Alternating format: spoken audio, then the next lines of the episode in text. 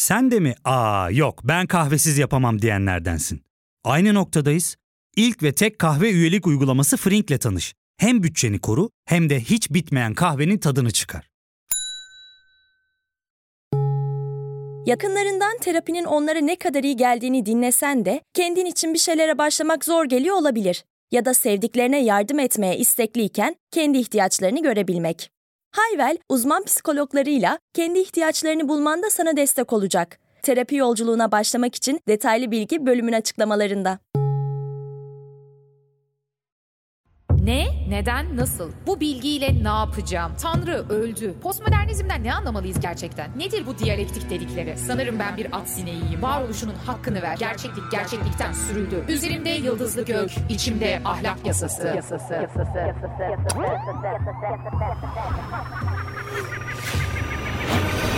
Dünyaya fırlatıldık. Felsefe Tarihi serisinde 17. yüzyıla varmıştık ve geçtiğimiz bölümde Leibniz üzerine konuşmaya başladık. O bölümde biraz daha Leibniz'in mantık üzerine yaptığı çalışmalara odaklanarak zorunluluk ve olumsallık arasındaki ayrımı konuştuk.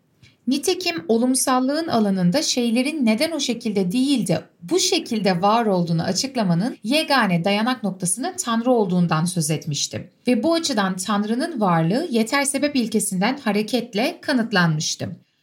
Bu bölümde ise biraz daha mümkün dünyalar teorisine doğru geçmek istiyorum. Anlaşılır olması için öncelikle o bölümün dinlenmesini ısrarla öneririm. Eğer ki o bölümü dinlediyseniz ve artık devam edebiliriz diyorsanız başlayalım. Burada şu gibi soruları düşünmenizi istiyorum. Leibniz'in ne dediğinden önce sizin kafanızın içerisinde bu sorular dönsün. 1. Her şeye gücü yeten, her şeyi bilen, tümüyle iyilik yanlısı bir tanrı neden böyle bir dünya yarattı? Bu çok ilginç bir soru dünyadaki adaletsizliği, cinayetleri, tecavüzleri, doğal afetleri düşündüğünüzde gerçekten iyilik yanlısı ve mutlak kudrete sahip bir tanrı neden böyle bir dünya yarattı? İkinci düşünmeye değer soru ise şu, Tanrı benim neyi seçeceğimi biliyorsa nasıl bir özgürlükten söz edebilirim? Yani benim 1992 yılında Cerrahpaşa'da doğacağımı, hangi aileye doğacağımı, nasıl bir hayat süreceğimi ve en sonunda da biraz metaforik bir anlamda kullanacağım. O tartıda, günah sevap tartısında hangisinin daha yüksek oranda çıkacağını ve dolayısıyla ahirette ne şekilde yargılanacağımı biliyorsam benim zaten özgür iradem yok demektir.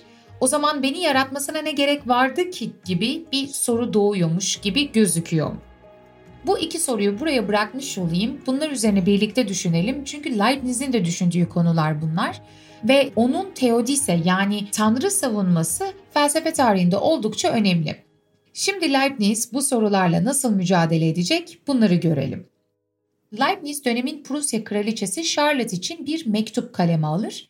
Biz buna teodise diyoruz. Az önce de söylediğim gibi Tanrı'nın savunması ya da teolojik iyimserlik anlamına gelir. Böylesi sorularla karşı karşıya geldiğimizde doğrudan Tanrı'nın kudretinden şüphe etmek veya Tanrı'nın kötü bir varlık tarzına sahip olduğunu düşünmekten kaçınmak için bir nevi orada bir savunma, orada bir temellendirme amacı görmeye başlarız. Elbette Leibniz de Prusya kraliçesi Charlotte'ın gözlemleyip Leibniz'e açıklaması için sorduğu gibi dünyadaki pek çok kötülüğün farkında. Burada şöyle bir argüman dizilimimiz var. Tanrı her şeye gücü yeten, her şeyi bilen ve tümüyle iyilik yanlısı ise olası dünyaların en iyisini yaratırdı değil mi? Çünkü biz bir önceki bölümde ne demiştik hatırlayın. Eğer ki her şey başka türlü de olabilecekken bu şekilde olduysa bunun zorunlu bir nedeni olmalı. O da Tanrı'dır demiştik. Ama baktığımızda bu dünya hiç de öyle en iyi dünya gibi durmuyor. O zaman şöyle bir sonuca varıyoruz. Tanrı her şeye gücü yeten, her şeyi bilen, tümüyle iyilik yanlısı bir varlık değil mi acaba? Olası dünya ifadesi belki de dikkatinizi çekmiştir. Bununla ne demek istiyorum? Olası dünya mesela benim İzlanda'da doğduğum bir ülke olabilirdi. Erdoğan'ın seçilmediği bir Türkiye olabilirdi. John Lennon'ın suikaste uğramadığı bir dünya olabilirdi. Ya da daha da kökensel bir şey 66 milyon yıl kadar önce dünyaya çarpan göktaşının olmadığı, bu yüzden dinozorların yok olmadığı ve bugün anladığımız haliyle insan denilen bir canlının hiç meydana çıkmadığı bir dünya da olabilirdi. Mümkün mü? Mümkün. Bu söylediğim önermeler kendisiyle çelişiyor mu? Hayır, çelişmiyor. Bir önceki bölümde konuştuğumuz şeyi hatırlayın. Yani mantık dahilinde hayal edilebilir mi? Evet. O yüzden Leibniz'in kanıtlaması, açıklaması gereken şey neden böylesi güzel olasılıklar varken dünyanın bu şekilde olduğu. Burada Leibniz Theodonis mitini anlatıyor ve Theodonis mitine göre Tanrıçanın ifşa ettiği bir kitap düşünün. Bu kitapta olası bütün ihtimaller yazılı ve Jüpiter'de, Tanrı olan Jüpiter'de içlerinden gerçekleşmesi muhtemel en iyi dünyayı seçiyor. Yani yanıtımız şu. Biz dünyada nelerin daha iyi olabileceğini düşünsek bile aslında bu iyileştirmenin sonuçlarını tam olarak kestiremeyiz. Yani ben İzlanda'da doğsaydım hayatım daha iyi olur muydu? Bundan emin değiliz değil mi? Aslında bu biraz bana şeyi de anımsatır. Back to the Future film serisinin bir bölümünü. Çünkü orada da geçmişe gidip bir şey düzeltiyorlardı.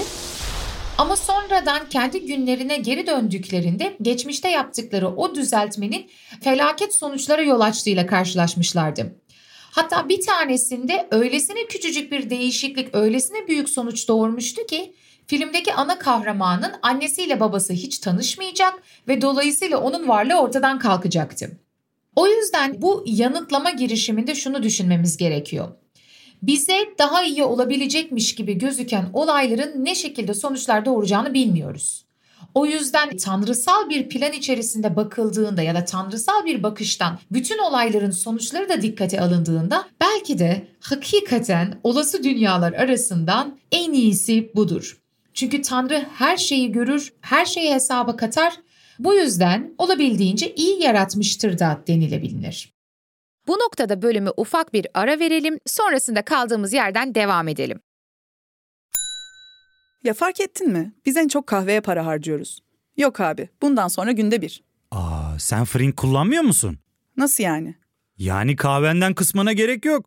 Frink'e üye olursan aylık sadece 1200 TL'ye istediğin çeşit kahveyi istediğin kadar içebilirsin. Günlük 40 TL'ye sınırsız kahve mi yani? Çok iyiymiş. Aynen. Hatta şu anda 200 TL'lik bir indirim kodu da var. E hadi hemen indirip üye ol da bu fırsatı kaçırma. Terapiye başlamak, içinden çıkamadığın döngüleri kırmak, bazı yanlış bulduğun kararlarını değiştirmek ve kendinle beraber daha huzurlu bir yaşam inşa etmek için atabileceğin en değerli adımlardan biri. Hayvel ile yoğun yaşam tempona uyum sağlayarak online terapi seanslarını takvimine göre ayarlayabilirsin. Bini aşkın uzmandan sana en uygun terapisti seçebilir, podb10 koduyla indirimden yararlanabilirsin. Detaylı bilgi açıklamalardaki bağlantıda.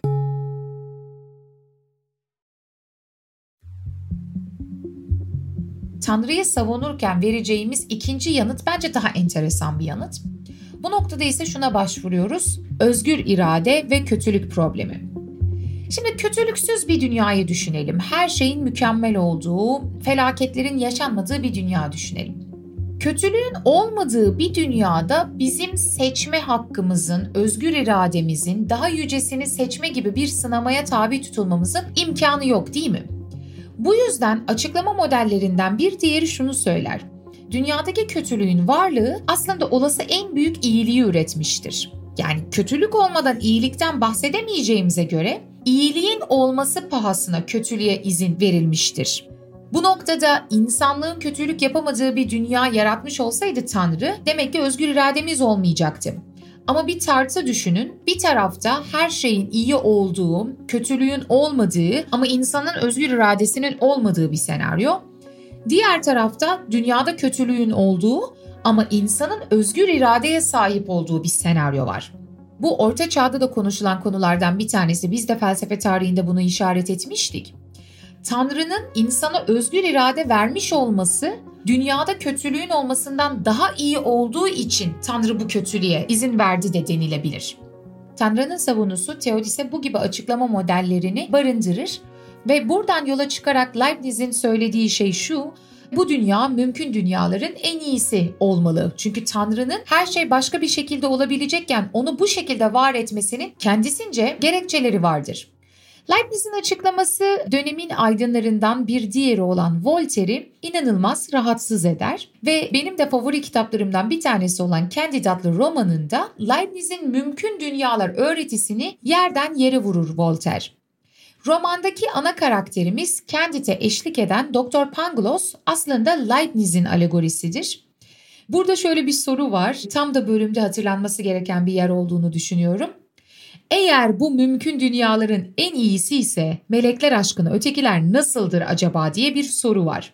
Voltaire elbette dünyadaki bütün kötülüğün daha yüce, daha iyi bir amaç uğruna Tanrı tarafından yaratıldığını düşünmez ve Leibniz'in mümkün dünyalar öğretisinin de saçmalık olduğunu göstermek üzere zaten bu Candide adlı romanı kaleme alır. Bu bölümle ilgili detaylı açıklamayı Dolanma Bahçeni Ek adlı bölümde de yapmıştım. Çünkü Dolanma Bahçeni Ek sözü benim Voltaire'in Candide adlı romanından çıkarmış olduğum bir sonuçtu. Eğer ki kitaba ilişkin daha detaylı bilgi almak istiyorsanız o bölüme de gidebilirsiniz. Ben bu kısımda daha önce bahsetmediğimiz bir düşünüre referans vereceğim. Konuyla ilgili Döloz'dan bir bölüm okuyacağım. 17. yüzyıl filozoflar ailesinin havasını çok iyi anlatmış bir yazar vardır. Merleau-Ponty. 17. yüzyılın klasik denen filozofları üstüne küçük bir yazı kaleme almıştır ve onları çok canlı bir şekilde karakterize etmektedir. Demektedir ki bütün bu filozoflarda bize inanılmaz gelen şey sonsuzdan yola çıkarak ve sonsuzluğa bağlı kalarak düşünmenin masum bir tavrıdır. Evet klasik çağ budur işte. Bu o çağda felsefenin tanrı bilimle, teolojiyle karmaşık bir halde olduğunu söylemekten çok daha akıllıcadır. Nitekim felsefenin 17. yüzyılda tanrı bilimle karışmış bir halde olmasının tam ve kesin nedeninin o çağdaki felsefenin sonsuza bağlı düşünmenin masum bir biçiminden bağımsız olmaması olduğunu söylemek lazımdır. Ne demek istedi? Deleuze'ün Merleau-Ponty'den aktardığı bu bölüm, Ulus Baker'in Spinoza yorumuyla da birleşince şöyle bir yere varıyor bende. Genel olarak Descartes, Leibniz, Spinoza gibi 17. yüzyıldaki 3 rasyonalistin Tanrı'yı bir kavram olarak ele aldığı fikrini doğuruyor. Burada biz Tanrı'dan bahsederken sanki metafizik bir konsept olarak ondan bahsediyoruz değil mi? Yani görmüş olduğumuz bir sistem var. Bu mümkün dünyalar içerisinde oturtmaya çalıştığımız bir sistem de olabilir. Bu gibi yerlerde sistemin yerli yerine oturması için denklemde bilmediğimiz yere x demek suretiyle Tanrı'ya işaret ediyoruz. Yani sonsuza bağlı bir düşünmenin gerektirdiği bir faktör olarak Tanrı var. Gerçekten de Spinoza'ya da sorarsanız Spinoza da muhtemelen dindar bir insan olduğunu söyleyecekti. Ama Spinoza kendi cemaatinden lanetlenerek kovulmuştu. Yani onun dindarlıktan anladığı şeyle bir Yahudinin dindarlıktan anladığı şeyler farklı şeyler. Diğer yandan baktığımızda Leibniz'in de bir teolog olduğunu görüyoruz. Bir din adamı olduğunu görüyoruz. Ama bakıldığında benim onların felsefelerinde gördüğüm şey teizmin tanrısından, semavi dinlerdeki tanrıdan, ödüllendirici, cezalandırıcı, her şeyi gören, duyan, bilen tanrıdan veya kurtuluş öğretisinden farklı olduğu yönünde. Bu gibi yerlerde özellikle 17. yüzyıl filozoflarının tanrısının felsefi bir konsepte daha yakın olduğunu düşünüyorum felsefi bir konsept olarak tanrı meselesi 20. yüzyılda da şuna dönüyor fizikçilerin mecazi tanrısı. O noktada da bilim insanlarının da henüz açıklayamadığı yerlerde özellikle başlangıç problemi nedensellik gibi meselelerde bilinmeyen X'e Tanrı demek suretiyle denklemi aydınlatmaya çalıştığını görürsünüz. Buralarda metafizik bir konsept olarak ya da mecazi bir kavram olarak Tanrı'ya gidildiğini söyleyebiliriz. Ve bu durum teizmin tanrısına yakın olmaktan ziyade olsa olsa bence deizmin tanrısına yakın gibi gözüküyor. Bilmiyorum Leibniz üzerine anlattıklarım sizi ne kadar ikna etti? Yani dünyaya baktığınızda, dünyada yaşanan olayları dikkate aldığınızda hakikaten her şey farklı olabilecekken neden bu şekilde oldu? Eğer ki her şeye gücü yeten mutlak iyi bir tanrıya inanıyorsanız. Tanrı'nın her şey başka bir şekilde olabilecekken dünyayı bu şekilde yaratmış olmasının kendisince haklı gerekçeleri olmalıdır diye düşünüyorsanız bu gerekçeleri temellendirme konusunda Teodise'nin açıklamalarının sizin için ne kadar tatmin edici olduğunu da merak ediyorum. Bu problem orta çağdan modern çağ filozofların sürekli üzerinde düşündüğü konulardan biri olarak kaldı. Nitekim 20. yüzyılda ve hatta 21. yüzyılda da ateist felsefenin elindeki en güçlü tanrı tanımaz argümanlardan bir tanesidir. Yani tanrı ve kötülük meselesi.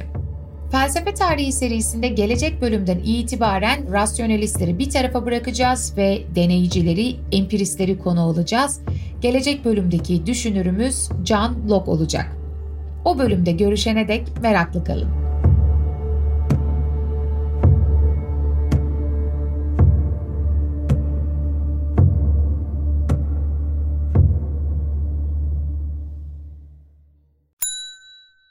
İlk ve tek kahve üyelik uygulaması Frink, 46 ildeki 500'den fazla noktada seni bekliyor. Açıklamadaki kodu girerek sana özel 200 TL'lik indirimden faydalanmayı unutma. Hadi sen de Frink üyeliğini başlat, kahven hiç bitmesin. Hem bugününe hem yarınına katacaklarıyla terapi yolculuğuna ve daha iyi hissetmeye bugün Hayvel ile başla. Açıklamadaki linkten Hayvel'i indir, ücretsiz tanışma görüşmelerinin ardından bütçene uygun seans paketini seç ve terapi yolculuğuna başla.